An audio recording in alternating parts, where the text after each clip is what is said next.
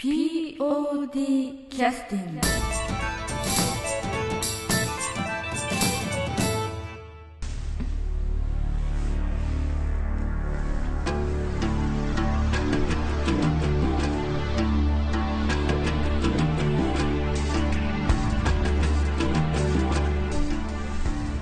はい、えー劇団 POD のユーストリーム放送、えー第2部の方ですね収録させていただきます、え2部の方からは、えーちょっとね来てくださってた、えー、北ちゃんに、えー同席してもらってます。今あの娘さんはあの森山君に拉致をされてる。状況ですね、はい、今ヒンズスクワットやってます。楽しそうですね。はい。えー、北ちゃんは、はい。えーっと今回の公演ではどんな役割を果たされたんですか？えー、っと香りという役で、はいはい。え香りぬという。ー、香りという役で、うん。えー、っと五郎丸ちゃんが演じた恵子さんのはいはい妹役です、はい。えーっと恵子っていうのは女性の主人公みたいな感じですかね。そうですねそれの妹役ということで、妹には、えーえー妹役ということで、実際はえーっと北ちゃんの方が年上なんですよね。そうですね。はい、まあでも芝居の面白いところでねあの年上が母親役やったりとかね。あ年下が母親役やったりとかいろいろねそういうこともありますんで。で今回ちょっとあの、えーはいえーアンケートをちょっと、えー第38回公演でね「また会おうと龍馬は言ったで」こういうアンケートを皆さんに、えー書いていただいてそれで回収させていただいてるんですけどもこれをちょっと振り返りながらちょっと書いていただいてますけど。はい。じゃあまずこれ読んでいただいてよろしいですかね。はい。えー、40代の女性の方。40代女性。はい。今日も素敵な芝居ありがとうございました。ありがとうございます。妹の旦那さん役の方に心を奪われました。はいほ妹の旦那さんということは北ちゃんの、えー旦那さん役をやってた人に心を奪われたということですね。うなるほど。はい。あのーまあ芝居でいうとこの妹夫婦という位置づけというのは、まあ、脚本の流れからすると少しまあ色物的な、そうですね、えー要するにあのアクセントをつけるための役というか、うん。なんかそんな感じなんでね。スパイス的な。感じですよね。スパイス的な。まあ妹特有の少しお姉ちゃんに対してちょっと意地悪的なものがあってというところでその妹の新婚夫婦のところにお姉さんがまああなんか逃げてくるっていうか。そうですね。ええ。だからその、えー雰囲気の中にこう新婚の雰囲気の中に入り込むという感じなので非常にねあの見てる方も面白い、えーパフォーマンスを発揮されるような場面があったという感じでしょうかね。そんなそうですね。はい。まあ、自分がやってる役のところはねちょっと言いづらいと思いますけどこれさらにちょっとやりにくいのかやりやすいのかちょっと分かりませんけどこれ実際あの、まあ、言っちゃっていいと思うんですけどあの実際の旦那さんが旦那さん役やってたんですよあねそうですね。ね。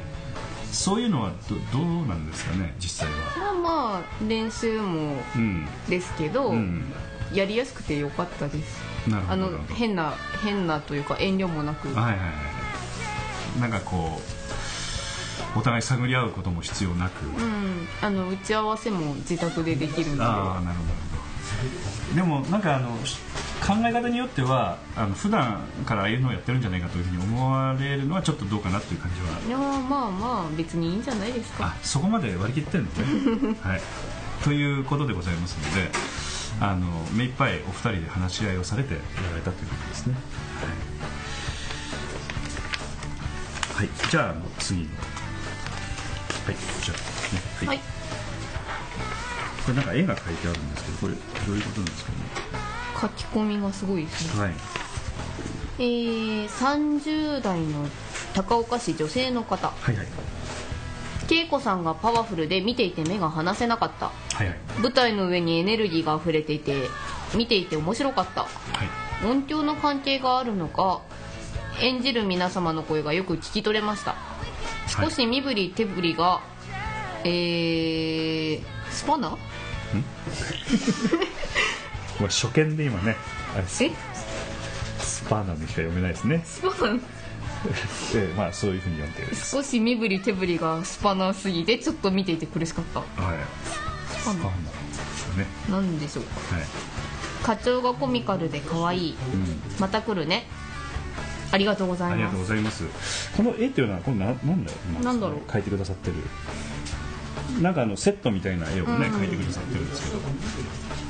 何なんですかね。なんですかね。ちょっとわかりませんね。はいありがとうごありがとうざいますございます。今回初めて初めてご覧の方ですね、はいはい。うん。あチラシやポスターを見て。ああ来てくださったんですね。来てくださいましたね。ありがとうございまあす。りがとうございます。あのーこのあ素早すぎて。あ素早すぎてか。素早すぎて。なるほスパナじゃなかったです。どなるほどね。ちょっとあのーリズムが合わなかったということですかね。ううん。んまあ、この辺についてもあのご覧になってらっしゃる方によっては、ね、テンポがちょっと遅かったとかね早かったとかあのそういうふうにやっぱり感じられる人それぞれのところがあるので難しいところあるんですけど、えーここでちょっとあの取り上げたいのは課長がコミカルで可愛いというふうに書いてありますけど課長というのは、はい。あのいわゆる、えー男性の課長ではなくて今回は、えー中川香織ちゃんが国母課長ということでやっていただいたんですね。あの私はあの本番前にも香織ちゃんにちょっとお話ししてたんですけどあのだいぶねあのなんていうかあの汚い泥臭い。ねそういうのをやっちゃってるねみたいな。かなり褒め言葉とかお話ししてたような気がするんですけどあのなんか良かったですよね、よかったですね、うん、やっぱあのああいう中間管理職という役柄というのはどっちもつかずで判断が優柔不断不不断でこう信念がないがためにね あの混乱にさらに拍車をかけるみたいなね。であのどうしてその課長の役あの仕事ができるのかと思うくらいに勘が鈍いとかね。なんかそういういわゆるいろんな要素をこう入れたような役だったので、まあ、見てる方も結構その課長もやっぱスパイスの一つですよね。そうですね。うん。はい。ありがとうございます。あとは北ちゃんは今回は、はい。あの役者のほ他にどんなあの役割を果たしてたんですかっけ？なんかしてましたっけ？なんかウェブの方とかあーあーあのーにやっててツイッターで、うん。うんあのーこんなことやりますっていうん？分かんなくなってきましたよ。まあツイッターであの、まあ、告知をしたりとあかそうですね。そういうことでしょうかあね綺麗にまとめていただいて、ええ綺麗でもないもまあそのもの。そのものでございますけど、ええ。あちょっと今ね書いてくださってますけど、ネタさんね。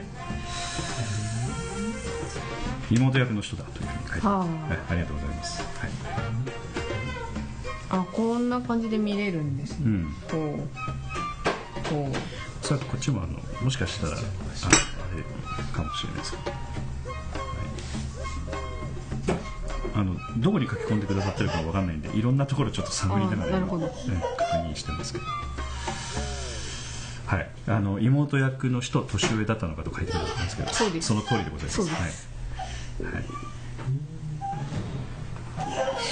はい、ツイッターにも書き込みしてたのかとうんその通りでございます、はい、あのモバイル管理人ということでね、はいモバイル系のこととか、まあ、モバイルにここだわらず結構あの実はいろんな仕事をやってくれてましてあのウェブの方のねあのサーバー管理とかそういったこともねずっとやっていただいてまして、まあ、ちょっとあのこれから私生活の方も忙しくなるんで少し劇団から少し離れられるみたいな話もねあはい。ちらっとねあのさっき今今さっき休憩の時間にうん聞きまして、そうですね。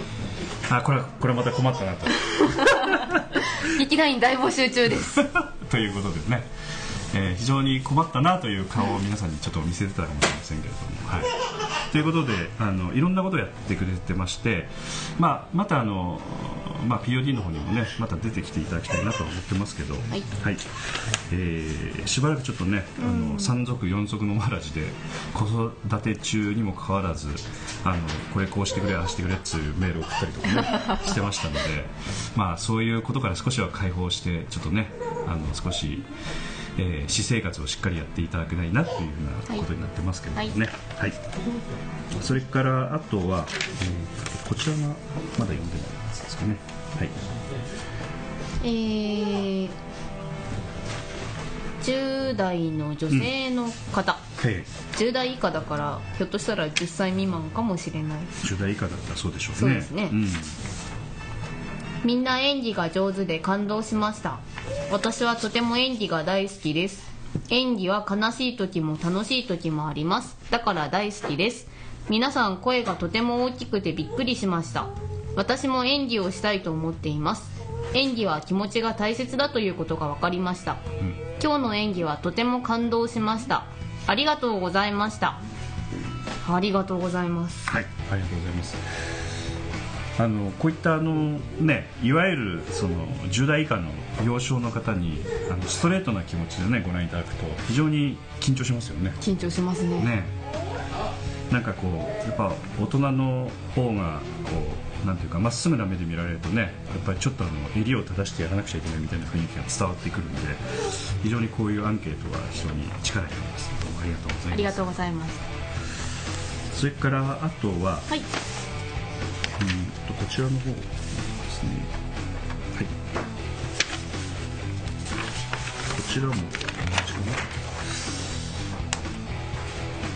な同じ高校の方かもしれませんね。あそうですね、はいはい。あのなんか仲間で連れ立って来てくださったんでしょうかね。あそうですね、はい。えー、2枚ともうん。高校生の方で1枚は男性1枚は女性ですね、はいまず男劇部の性の方から、ね。はい演劇部の方ですね、はい。えー岡本の気持ちが理解できすぎてハラハラしながら感激させていただきました、はい。また坂本龍馬と土方歳三がとてもかっこよく、うん。幕末好きな自分としては鳥肌ものでしたリアルで岡本タイプな自分は龍馬がそばにいてほしいなとか終盤の岡本のように覚醒したいなとか思っちゃいましたね。あ自分は高校の演劇部に所属しているのですが見ている人にかっこいいと思ってもらえる劇ができるよう頑張ります。ほう。ありがとうございます。ありがとうございます、えー次に同じ分の女性の方、キャストの皆さんの熱気が観客席まで伝わってきました特に龍馬さんのセリフが心にとても響きました。セリフの一つ一つに気持ちがこもっていると感じました。また照明も素晴らしいと思いました。その場面の雰囲気に合わせて明るい感じ怪しい感じ岡本さんの心情というか気持ちみたいなのが分かりました。最後のシーン感動しました。ありがとうございました。明日の公演も頑張ってください。お疲れ様でした。とのことで。ありがとうござあいます。りがとうございます。あのまあ芝居をねやってらっしゃるということの中でかなりやっぱり鋭いところね見てらっしゃる感じがしますけど、うん、なんかこの中でなんか引っかかったところありますか？うん。なんか気に気になったところとか何かありますか？この。まああの幕末が好きというねあのこれは男性の方ですからねあのちょっと高校生にしては渋い感じですかね。うん。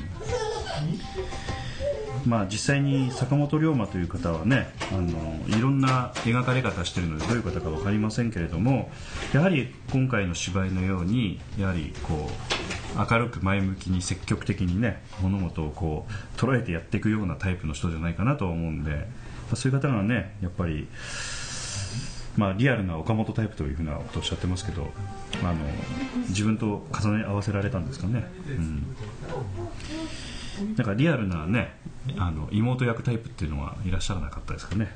見ていらっしゃる方の中ではね。ちょっと漫画チックな役なんでなかなかそういう方はいらっしゃらないですね。はい。まあ、高校の方にねやっぱり全部見に来ていただくと嬉しいんですね。嬉しいですね、うん。はい。それからこちらの方はいですかね。えーこの方ははい。おお34回公演から見に来てくださってます。あこんなえー、と年代やうん。ご性別はちょっとわからないんですけども、お読みします、はい。えー頼りない岡本が成長していく様子。はい。夫婦でも言葉にな、えー言葉にしなければ伝わらないことがあるということ、うん。今まで何度か見てきましたが今回の公演は特に考えさせられることが多かった公演でした。途中笑いもありとても楽しかったです新人の石倉役榊原さんキャストコメントを見て新人さんはどんな演技をするのかと気になってよく見ていましたが出て出てきた時から初めてとは思えない元気な演技で驚きました。これからも頑張ってください。ありがとうございます。まずあのこの頼りない岡本が成長していく様子っていうのはやっぱりあのどうなんですかねある程度の年代の方でしたらかなり共感できるテーマなんですかね。そうですうね、んでこう積極的にバタバタバタバタこういろんなものにぶつかってもう非常に不器用なんだけれども結果的にはあの一つ一つ学びを深めていくっていうかねそういう役で。まあ、だから演じる方もかなりあのしっかりやらないとやっぱりその一生懸命さが伝わらないということでね主人公の山本君なんかは結構大変だったと思いますけどなんか山本君とか見てどうどうでした？あの今回の山本君は本当特うにん。すごい素敵だなと思って、本人にも言ったんですけどあそうなの？あんまり信じてもらえてない。日頃ひどいことばっかり言われ ひどいことばっかり言われてるんで信じられなかったって感じですかね。ですかね、うん。まあ一生懸命さっていうのは出るっていうことは一生懸命に取り組まないと出ないのでその辺はやっぱりかっこよさにつながりますよねあの辺はね、うん、あとあの新人のあの石倉役榊原さん、はい。それから新人の、えっとこれ谷川君でしたっけ、はい。谷川君は何役でしたっけ？谷川君は時田という役で、はいはい。あのーまあ、敵味方でいうと敵役のん。ちょっとおっちょこちょいな感じの、はいはいえー島田さん演じる宗像のうん。部下ですね、はいはいはい。あの芝居ご覧になってる方は分かると思いますけどやっぱりあのこの2人とも結構ねアクセントというか重要な役なんでねね。れのね物語の進行上結構鍵を握る役なんで結構大変な役なんですけどもやっぱりあの始めた頃に比べるとやっぱり本番はかなりねあの成長してらっしゃいましたね。すごいよくなってましうんああいうのを見るとやっぱり芝居っていうのはいいなって感じがしますね。た、そうですね。うん。結構あの最初はそれなりにやっぱりみんなとのバランスもあるのであの頑張っていただきたい思いから結構おそらくきついことも言われてたんじゃないかとは思うんだけどあの動きの一つ一つはかなりやっぱり自分なりに整理してねうまく動いてらっしゃったと思いますし、えー結構良かったんじゃないかなと思いますけど実際こういうふうに見に来られるお客様がいらっしゃると怖いですよね。北ちゃんの時もそういう時期ってのはいつ頃だったんですかね？えー、私は、うん。えー、2004年に入りまして、うん。初めて舞台にうん立ったのが、うん。えー2005年翌2005年の1月ですので「あー。アゲイン」という舞台ですね。ああはははそっかそっか。この時初めてそうです。出たっていう。もう7年ぐらい前え7年？7年ぐらい前です、はい。九九太郎役っていうことですね、あの九太郎といってもあのあれですよね。藤子不二雄さんのあの九太郎ではなくて。おばきゅうではなく。なくあのちょっとあの少年でこうすれた役というか、うん。あの非常にちょっと心がひねくれた役というかまあそういった役でちょうどあの今回演出してくださってた南本清美さんのはい。レニッコという役の息子役だったんですよ。そうですね。うん。はいはい。ああそっかそっか。もう結構前になるんですね。うん、はい。あのこちらの方にもねちょっとネタさんの方からお忙しい中お疲れ様でしたと書いてあります。これおそらく北ちゃん向けのメッセーあジだと思います。らありがとうございます、はい、お疲れ様でした。これでねあの棺桶に入るわけでもなんでもございません。えこれがまたあのえ時間がなければまた POD には来ていただくように私の方からまた交渉する予定でございます一応ね、えーえー会議の場だけは開かさせていただきたいと思ってますので。目が怖いんですけどはい。ということですね。じゃああのちょっと休憩の曲を、はい。え入れさせていただきたいと思いますけど、はい。また青と龍馬は行ったの方からはい。ちょっと曲を選んでもらっていいですか？えーと。はい、オリジナル CD これあの当日も皆さんの方で販売させていただいておりました。オリジナル CD で。今回あの全曲オリジナルですね。まあ毎回最近はそうなんですけども全部で、えっと何曲ありましたっけ？これ全部で14曲。14曲ですね。はい。はい、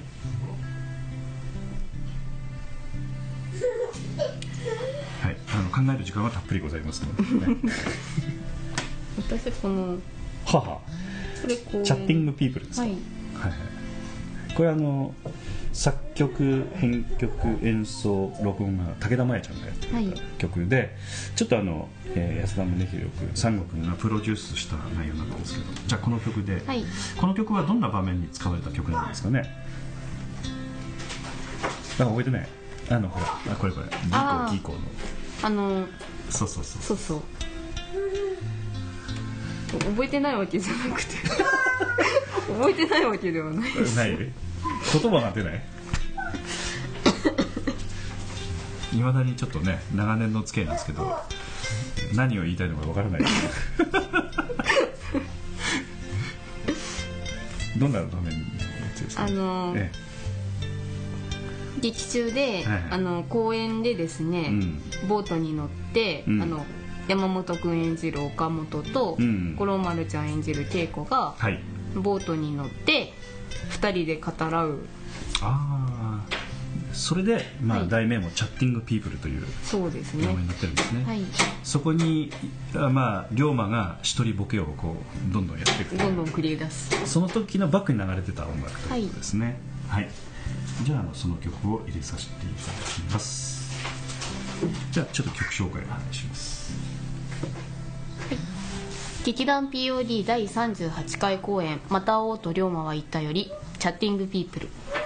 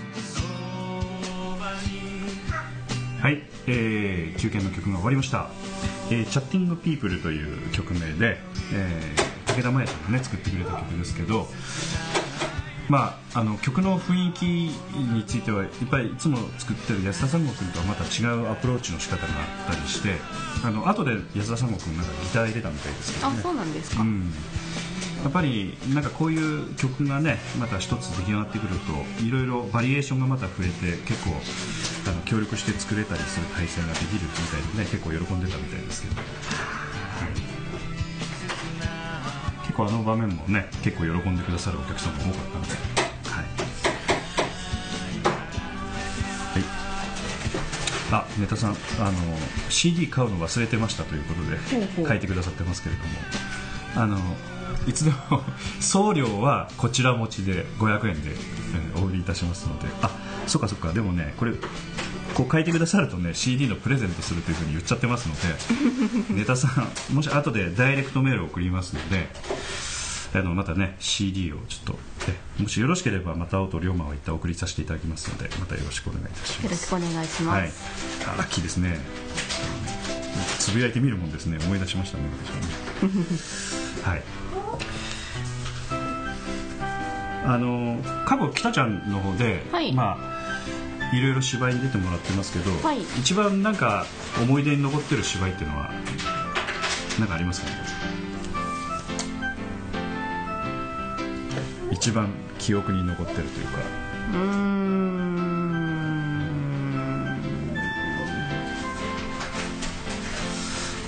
私これあたりぐらいかなと思ってます。そうですね、そうですね。うん。どんなもんですかね？私そんなには出てないのでどれも結そう。構うん。一番なんか負担があったっていうのか出たなっていう感じがするのは。出たなっていう感じするのは、え2回目に出ました。え「広くて素敵な宇宙じゃないか」ですね。え2005年の6月の第27回公演。で、はい。もう10回以上前ですね。そうですね。うん。ありゃららら。ええ。娘さんの動向が気になる母親でございますけど、ええ。まあ疑似お父さんが頑張ってるので、え。すみません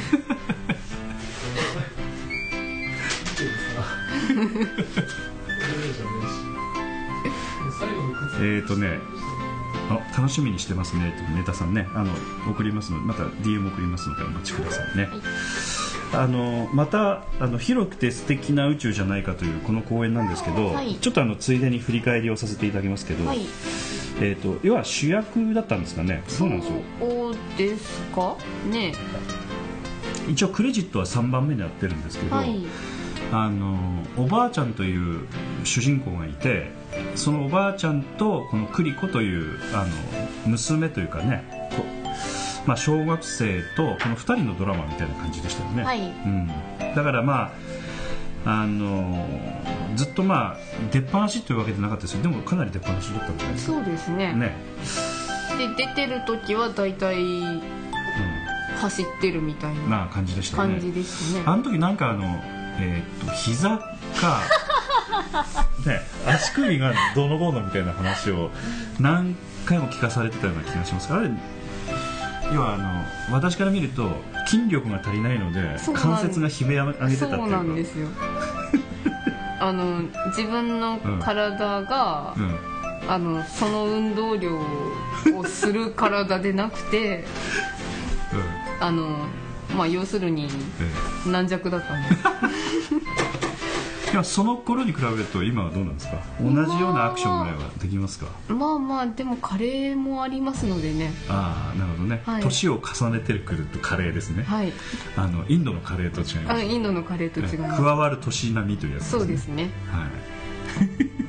あのこの頃より多分体力はついてると思うんですけど、なんかなんかねあのスタミナが出たよね。そうですか？うん。この頃はなんかすぐエネルギー切れみたいな感じがしてたような気がするんだけど、今はちょっとやそっとでエネルギー切れませんぜみたいなねそんな感じはありますけど。やっあぱりそれはやっぱ生活の中でいろいろ鍛えられてきたっていうことであすよね。そうなんですかね、うん。自分じゃあんまり分かんないんですけどね、うん。あとは筋力。まああの時もうん、その痛がり方というかその都合が悪くなるそのポイントがあの私と全然ちょっと違うアプローチの感じだったのでその痛膝が痛くなるとかね。はあそれで痛くなるの？みたいな。非常にあ世の中っていうのはいろんな方がいらっしゃっていろんな症状があるのでお医者さんも大変だなと思ってねつくづくちょっと感じましたけど。うん。まあ確かにずっと走りっぱなしのね芝居でしたのでね。まあまああの、一般的には多分大したことないんですけどこの頃の私には負荷が大きかったというか。という謙虚な。なんかちょっとかわいそうな感じになって。ああの時でもランドセルも数えてましたしね。そうですね。うんまあ芝居ならではですよね、ん。あの普通ね二十歳過ぎるとランドセル普通担がないからね、まあ二十歳じゃなくても。ええ。ねランドセルはね担がないですよね。よっぽどマニアじゃないとね、うん。あの時のランドセルってのは誰が準備したんですかね？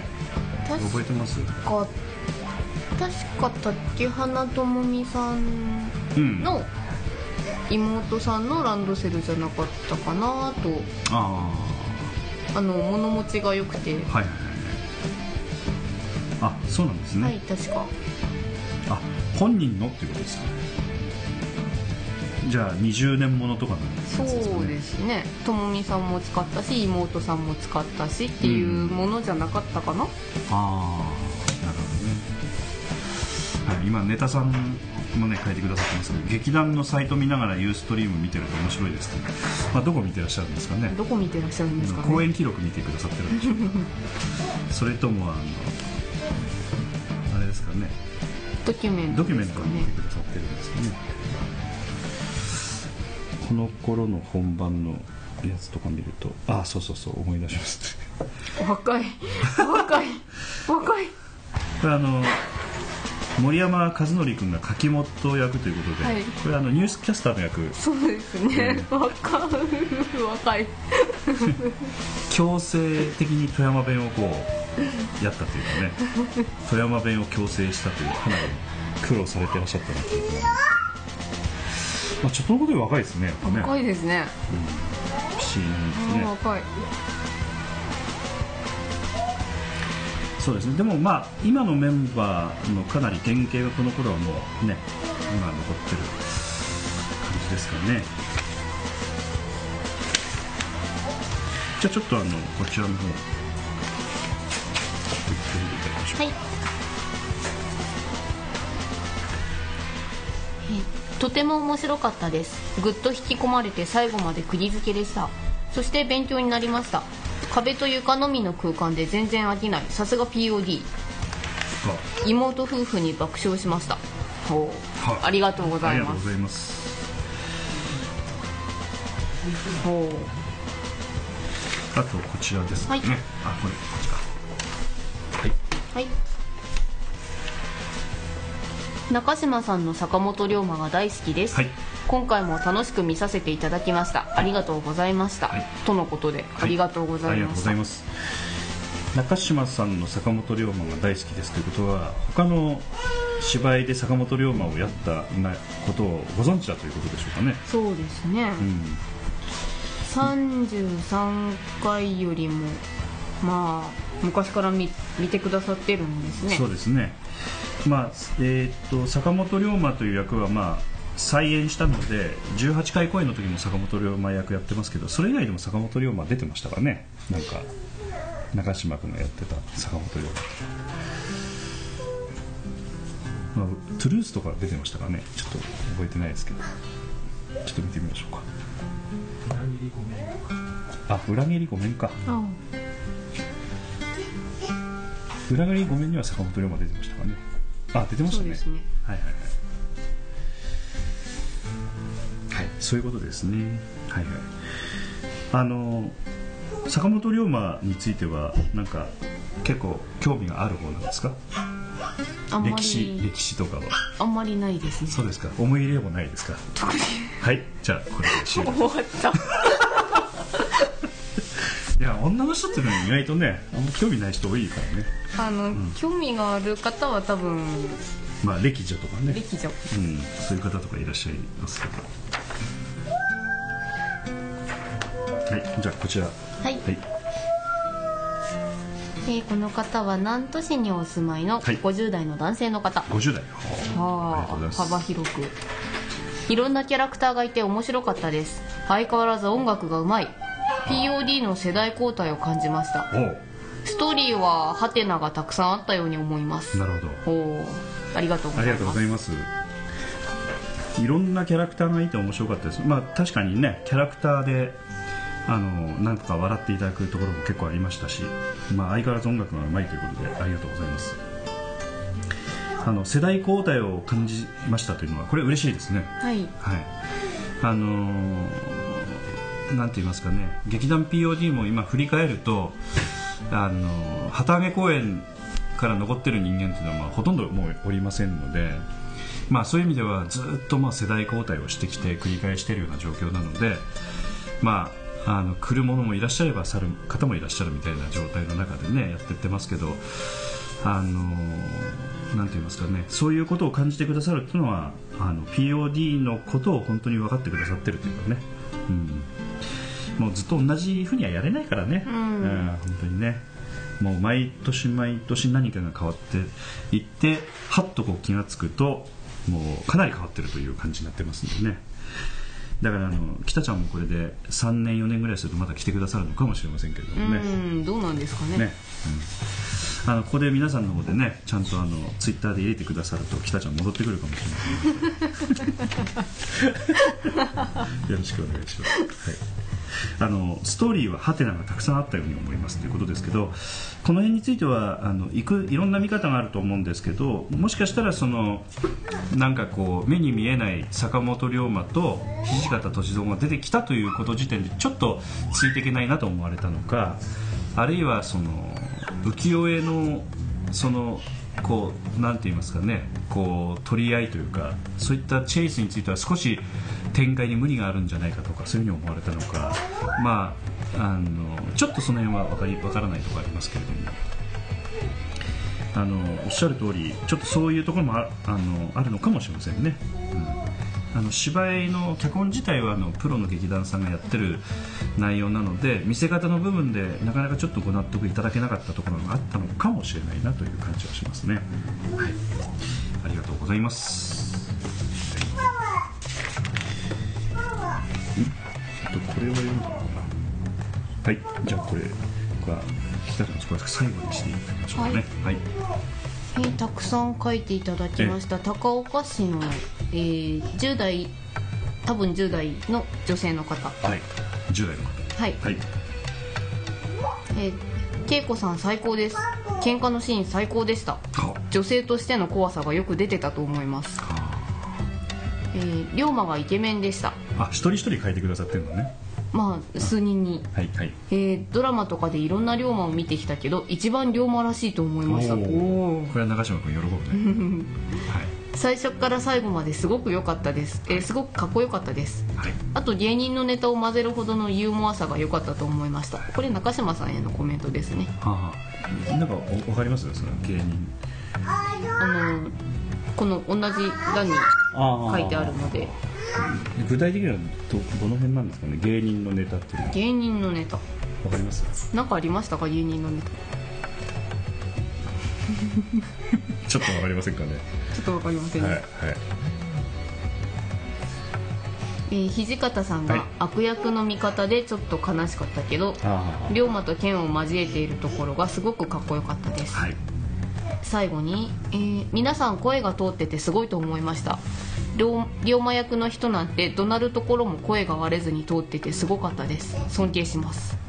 とのことで、はい、ありがとうございます。はい、あのーアンケートにつきましてはあの皆さんがなんとなく感じていらっしゃる通りあの読んでいてねこちらが気持ちよくなるようなアンケートを中心にチョイスをしておりますので いろんな汚いご意見は実際いっぱいいただいておりまして、まあ、そういうのもご紹介してもいいんですけれどもあのーまあちょっとそのわないかなと思いました、まあ、まあ外れて。実はあんまりそんなないんですよね。あのあえて書いてくださる方も少ないのであの本当にあれですけれども。本当に皆さんこういうふうに書いて丁寧にね書いてくださいって本当にありがとうございます。あの今の話でもありましたけどあの実際にスポットライトが当たってねあの音楽も鳴ってそれでなんかこうセットの中で衣装を着てバッとこう出てくるとなんかそういうやっぱり気分になりきると言いますかね。出てる人もね、まあ、そういうこともあったのであの普段見るとねそんな大したことのない顔もイケメンに見えたりとか。まあいろいろそういうこともありますのでね。はい。今回はあの土方さん土方さんが悪役の味方でちょっと悲しかったけどというふうに書いてありますけれども、まあ、土方歳三という、まあ、新選組のねあの副長の、えー役ですけれども、まあ、ドラマによっては悪役になったり、えー正義になったりいろいろあるんですけどもね幕末の頃はね。あまあ、そろそろお母さんも出動しなくちゃいけない時間になりましたので この辺で話を終わらせていただきましょうか。はい。森山さんが大変そうですね まああの歴史にあまり興味がないということで話が広がらないもんですから、はい、すみません。ありがとうございます。あの TK さんあのえなんかユーストリームにチェックインしてくださいましてありがとうございます、あいつの間にか6人ね、また見にご視聴中とえいうことで、あらありがとうごまざいます。あありがとうございます。えこの方はねいつもね、はい。えー見てくださってる方ですからね。そうですね。ツイッターでね。はいはい。もあのこの方もあの私と同類のような感じがしますけどう、ね。そうなんですか？えー先日もあのツイッターでねつぶやいてくださってまして非常に危険な状態だっつってねあの芝居のあの仲間がみんなセリフを覚えて僕だけ覚えてないみたいなねそういうことをつぶやいてらっしゃったような感じだったんです、はい。それを乗り越えていっていただくということが大事だということですね。い。や私もあのー今回は、うん。セリフの入りがものすごく遅くて。あそうなの？そうなんですよ。私一番最後まで入ってなかったんでおすお普段は割と早い方なんですけど、うんうん普段というか前うん37回以前は割とセリフ早く、あ結構早かった方ですか、は早かった方です。それは何が原因かっていうのははっきり分かります？わかりません。え？分からない。わからない。ということは同じように練習してってっていうか仕込みというか。あのー今までと同じように、台本家で読み返したりんしてたはずなんですがもうさっぱり入らなくて。あのー実際はそれはやっぱりさっきのカレーというやつですかね。カレーですかね あの要するに弱いを重ねるというあのカレー。そうですね。あのでも半半年前出てるんですけどね。あそうかそうか。半年でいきなりカレーが進んカレーが進んだという。そういうことですかね。うん。それはちょっとわからないですね。わからないです。うん。であの本当にセリフが入らなくてあのセリフが入ってないっていうのは本当に基本的なことができてない状態なので、そうですね。動けない、え動けない。ー絡めない、絡めない。もう共演の皆様方にうん。大変心配とご迷惑をはい。おかけしましたが、はい。あの なんか10日前ぐらいに突然ほとんど入って何が何だか分かりません。あ10日前に突然入った。突然入った。そういうこともあるんですか？そういうことがありますねそういう人任せみたいなね。あの TK さん書き込みいただきましてありがとうございます。あの練習から帰ってきて劇団 POD のユーストリーム視聴中とか本当にありがとうございます、はいありがとうございます。あの練習今日練習だったんですね。遅くまで練習お疲れ様です。お疲れ様です、はい。その後、えー、40超えたらセリフが入りにくくなりましたとかやっぱこの方もカレー。カレー。カレーが影響ですかね、う んまあしっかりあのカレーの場合は脳細胞を活性化させればいいという話を聞きますので、ね具、体的に何をしたらいいんですか？やっぱり日頃から本を読むとか、はうん。あるいはあのこう暗唱したものをこう口で出すとかね。だからまあセリフの役が決まってからやるんじゃなくてそれ以外にもちょっと何かねあのそうですね。うんなんかいろいろあの外国のものでも結構なんですけど詩をね朗読をするとかああいうのもいいらしいですね。あそうそう。あのチャールストン・ヘストンっていうチャールストン・ヘストンっていう方ご存知ですか？いいえ。あの猿の惑星とかデンハーの主役やってた人ですけど。ああそれは分かります。はい。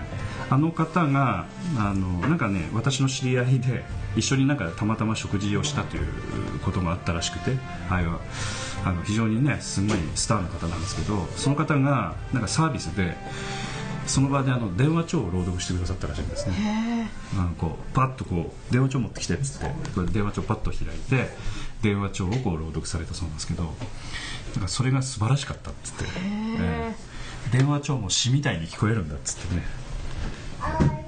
まあ、そういう、ね、話もあるくらいなんでやっぱそういうことがあるんでしょうね、うん、ああの TK さんちょっと追加で書き込みいただいてますけど先輩たちが以前セリフが入らないというのを笑っていたら同じ状況にあこういうことがあるんですね、なるほど。ええ若いからといって過信しちゃダメなんですね、はい、まあ私はもうわ私的には全然若くないとこまで行ってしまったので。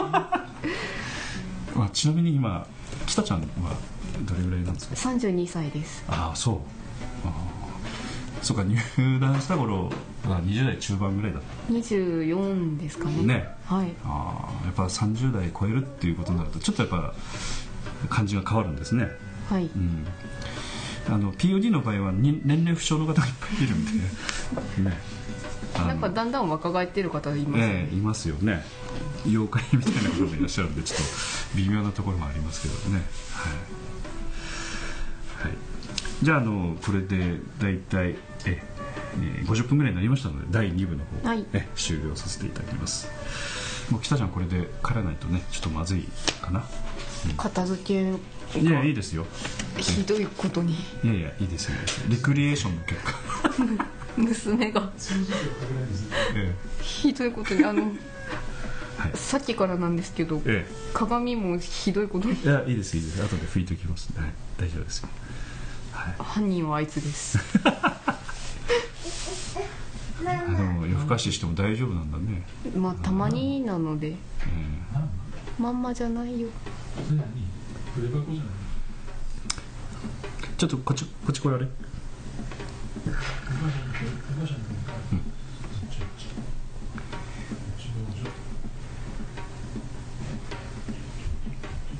ちょっとお顔お披露目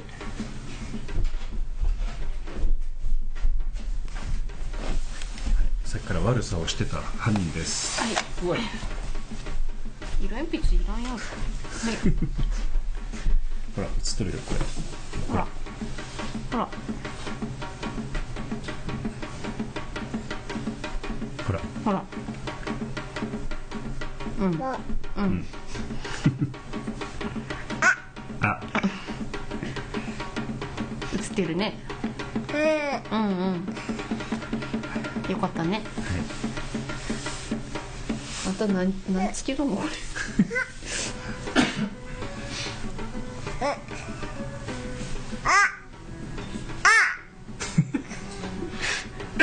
これは言葉喋り始めるといいくどれぐらいからなんですか？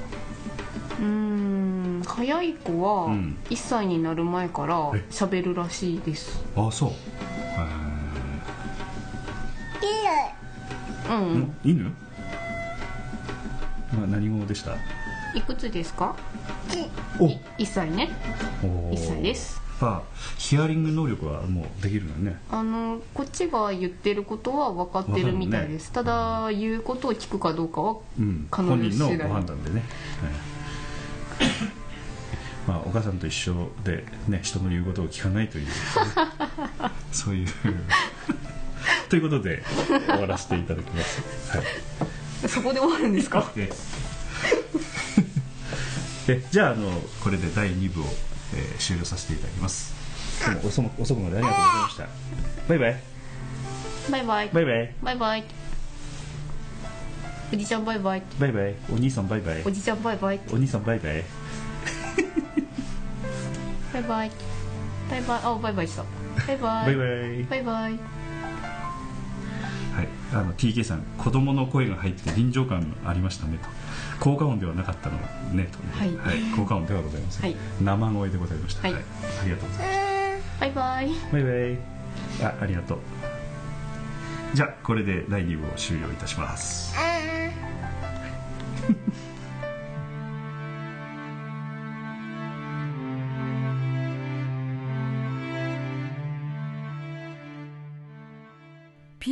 POD キャスティング